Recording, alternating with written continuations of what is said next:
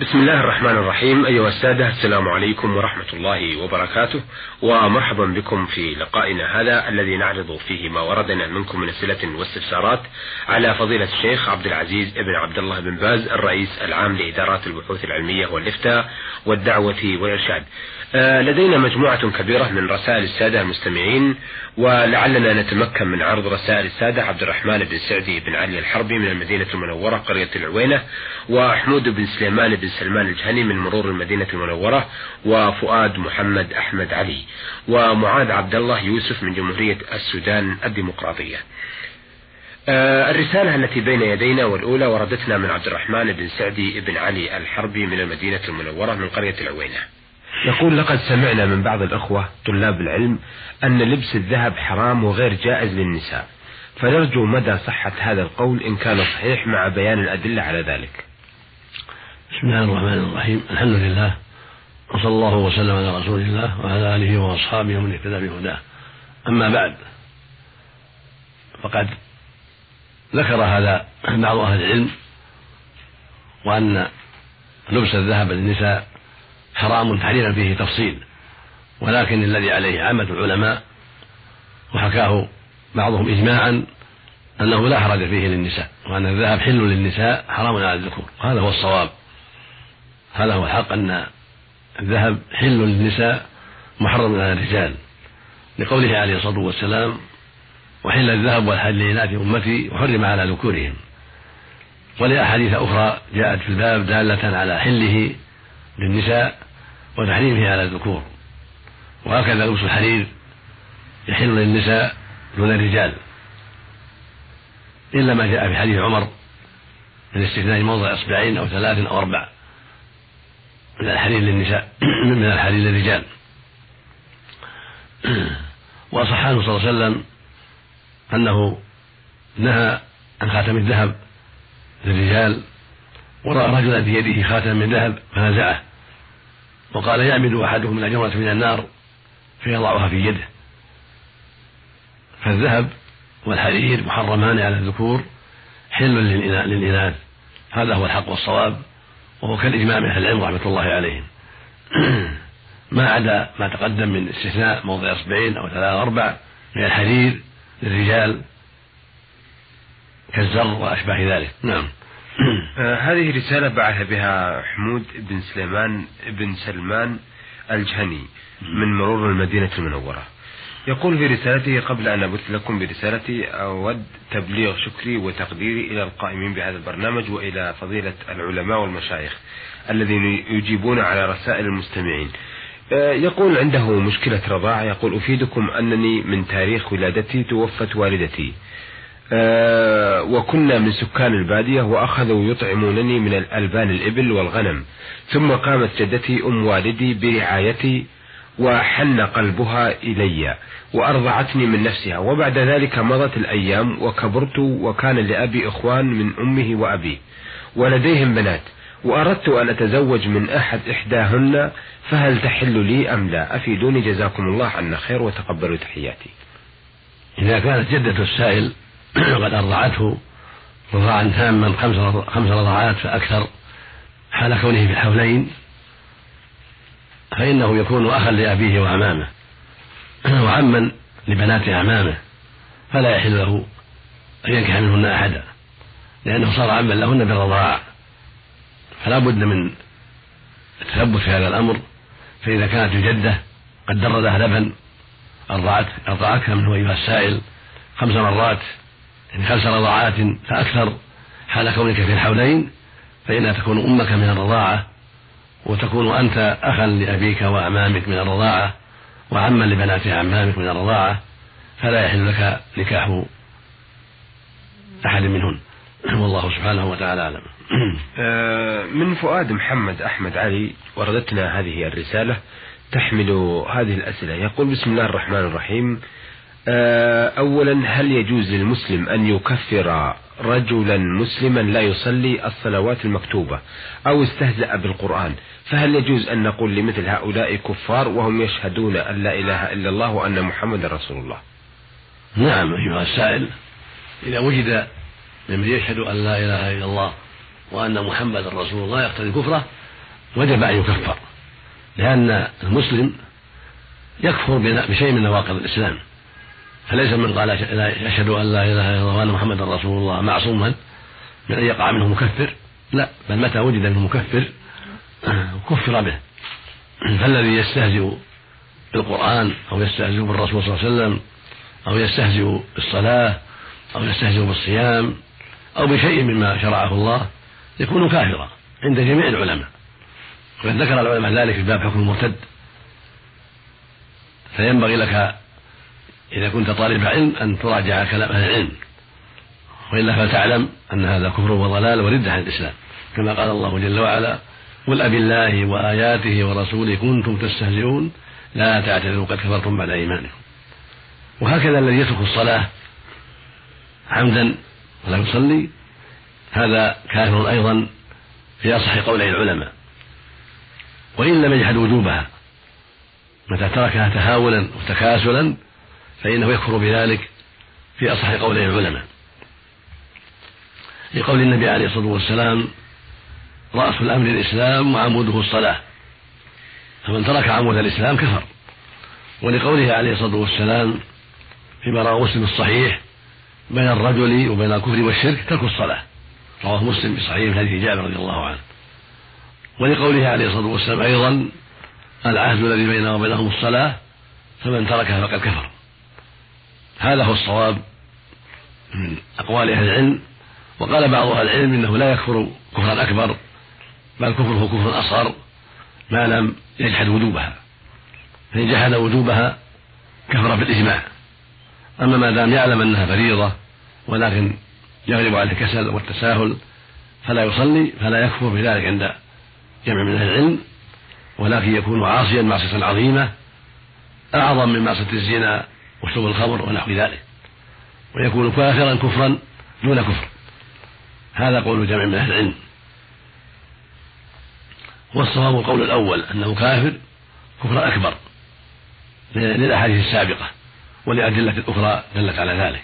لا، فالواجب على أهل الإسلام الحذر من ذلك والمحافظة على الصلوات والعناية بها والعناية بأدائها في الجماعة، هذا هو الواجب على كل مسلم. وليس قوله أشهد أن لا إله إلا الله وأن محمدا رسول الله عاصما من تكفيره إذا وجد منه ناقض من نواقض الإسلام، كما عرفت أيها السائل، فإن الاستهزاء بالدين كفر بالإجماع ولو قال أشهد أن لا إله إلا الله وأن محمدا رسول الله. وهكذا لو أنكر البعث بعد الموت أو أنكر الجنة أو أنكر النار كفر بإجماع المسلمين ولو قال أشهد أن لا إله إلا الله وأشهد أن محمدا رسول الله، لأن إنكاره لهذه الأمور تكذيب للرسول صلى الله عليه وسلم وتكذيب لله فيما أخبر به في كتابه. وهكذا لو سب الدين سب الله سب الرسول كفر بالإجماع ولو أتى بالشهادتين. وهكذا لو قال إن صوم رمضان غير واجب أو الزكاة مع توافر شروطها غير واجبة أو الحج مع الاستطاعة غير واجب كفر بالإجماع. فينبغي لك أيها السائل وينبغي لكل مسلم التنبه لهذه الأمور والحذر من كل ما يسبب الكفر والخروج عن دائرة الإسلام. وينبغي المؤمن أيضا أن يتفقه في دينه ويتبصر وأن يحذر الوقوع فيما حرم الله عليه وهو لا يشعر، ولا حول ولا قوة إلا بالله. نعم. أيضا لدى محمد أحمد علي أو فؤاد محمد أحمد علي سؤال آخر يقول: عرفونا عن آية من سورة الفاتحة وهي آمين الذي تأتي بعد ولا الضالين، فهل هي آية أم سنة أم مستحبة؟ أيها السائل، قول آمين بعد الفاتحة ليس من آيات القرآن وليس من آيات الفاتحة، وإنما هي دعاء بمعنى استجب يا ربنا، فآمين معناها اللهم استجب، فهي سنة وليست واجبة، فالسنة بعد الفاتحة يقولها القارئ في الصلاة وغيرها، يقول آمين إذا قرأ الفاتحة، يقولها الإمام، يقولها المأموم، يقولها المنفرد في الصلاة وخارجها آمين. هذه السنة ليست واجبة ولكنها مستحبة، وهي دعاء وليست آية من الفاتحة ولا من غيرها، وإنما هي دعاء. نعم. من معاذ عبد الله يوسف من السودان وردتنا هذه الرسالة يقول فيها: السلام عليكم ورحمة الله وبركاته. وبعد، من جمهورية السودان الديمقراطية، أرجو أن تعرضوا هذه الأسئلة على سماحة الشيخ عبدالعزيز ابن عبد الله بن باز. يقول: ما حكم الأكل مع الإنسان شارب الخمر والصعود وما إلى ذلك؟ ينبغي لمن عرف إنسانا بشرب الخمر أو إظهار شيء من المنكرات الأخرى أن ينصحه ويوجهه إلى الخير ويرشده إلى ما أوجب الله عليه من ترك هذه المحرمات والقالورات، فإن أصر ولم يقبل النصيحة فينبغي أن يهجر، وهجره سنة لعله يتوب ولعله ينيب إلى الله عز وجل، كما هجر النبي صلى الله عليه وسلم الذين تخلفوا عن غزوة تبوك بغير عذر، وهم كعب بن مالك الأنصاري وصاحباه، هجرهم النبي والصحابة 50 ليلة لما وقعت منه هذه المعصية بدون علم شرعي، فهي التخلف عن الغزو بعد أمر الرسول بذلك عليه الصلاة والسلام واستنفاره الناس لغزوة تبوك. فمن هنا ومن أحاديث أخرى أخذ العلماء شرعية هجر من أبدى المعاصي وأظهرها أو أظهر البدع، حتى قال ابن عبد القيم رحمه الله في منظومته المشهورة في الأدب: وفجران من أبدى المعاصي سنة، وقد قيل إن يردعه أوجب وأكلي، وقيل على الإطلاق ما دام معلنا ولا يقي بوجه مكفه للمربد. فالمقصود أن هجر من أظهر المعاصي أو البدع سنة مؤكدة، وقال بعض أهل العلم بأن ذلك واجب مطلقا، وقال بعضهم يجب إن حصل به الردع عن البدع والمعاصي، فإن لم يحصل به الردع صار سنة لا واجبة. وبكل حال، فمن أظهر شرب الخمر أو التدخين أو غير ذلك من المعاصي كالزنا والربا وأشبه ذلك فإنه يستحق أن يهجر بعد النصيحة، بعد التوجيه، بعد الإرشاد، لأن قد يكون جاهلا لا يعلم تحريم هذه الأمور، ممن كالذي نشأ في بلاد بعيدة عن المسلمين أو لبس عليه في ذلك، فدعوته ونصيحته فيها إقامة الحجة، وفيها تذكيره بالله وتحذيره من غبة هذه المعاصي، والدين النصيحة كما قاله النبي صلى الله عليه وسلم، فإذا أصر ولم يبالي بالنصيحة فإنه ينبغي يهجر. لكن إذا رأى المسلم أن هجره قد يزيده شرا، ورأى يستمر معه بالنصيحة بين وقت وآخر لا لمحبة ماله أو طعامه أو شبه ذلك، ولكن لقصد وتوجيه الخير ورحمته لعله ينيب إلى الله ولعله يتوب، فلا حرج أن يكرر عليه النصيحة ولو زاره لذلك. وإذا ترك أكل الطعام معه ونحوه كان أنسب، حتى لا يظن أنه جاءه من أجل الطعام، فيتصل به للنصيحة والتوجيه ويدع الأكل معه ومجالسته التي ليس فيها مناصحة، حتى لا ينسب إليه أنه مقر للمنكر، وحتى لا يظن صاحب المنكر أنه راض عنه وأنه لا يرى إنكار هذا المنكر. والمؤمن يفعل ما هو الأصلح دائما، ويجتهد في فعل ما هو الأصلح وما هو الأقرب إلى الرد عن الباطل وجلب الخير. هذا هو الذي ينبغي في هذا المقام، هو الحجر لمن أظهر المعاصي وعدم مجالسته وعدم مؤاكلته، إلا إذا رأت المصلحة الشرعية أن يجالسه للنصيحة ويكرر ذلك للنصيحة والتوجيه، وأن هذا أصلح من هجره، لأن هجره يزيده شرا ويزيده بلاء وشرورا وتماديا في المعاصي أو في إيذاء الناس ودعوتهم إلى الشر، فإنه في هذه الحال تنبغي معاودته ومراجعته في النصيحة لعله يتوب ولعله ينيب. نعم. أيضا لديه سؤال آخر يقول: ما حكم النوم في المسجد؟ النوم في المسجد لا حرج فيه ولا بأس به، في بيوت الله وقيمة العبادة، والنوم لا ينافي ذلك، فقد يكون النوم عبادة إذا أريد به التقوي على طاعة الله.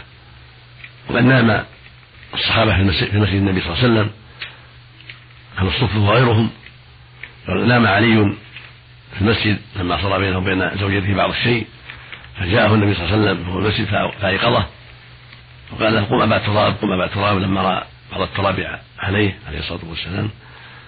وكان ابن عمر ينام في المسجد بعض الأحيان، فالحاصل أنه لا حرج في ذلك.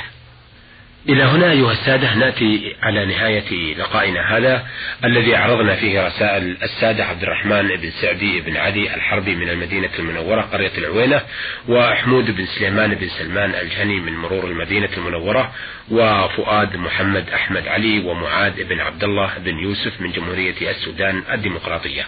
عرضنا ما وردنا في رسائلهم من أسئلة واستفسارات على فضيلة الشيخ عبدالعزيز ابن عبد الله بن باز الرئيس العام لإدارات البحوث العلمية والإفتاء والدعوة والإرشاد. شكرا لفضيلة الشيخ وشكرا لكم أيها الأخوة، وإلى أن نلتقي بحضراتكم نستودعكم الله، والسلام عليكم ورحمة الله وبركاته.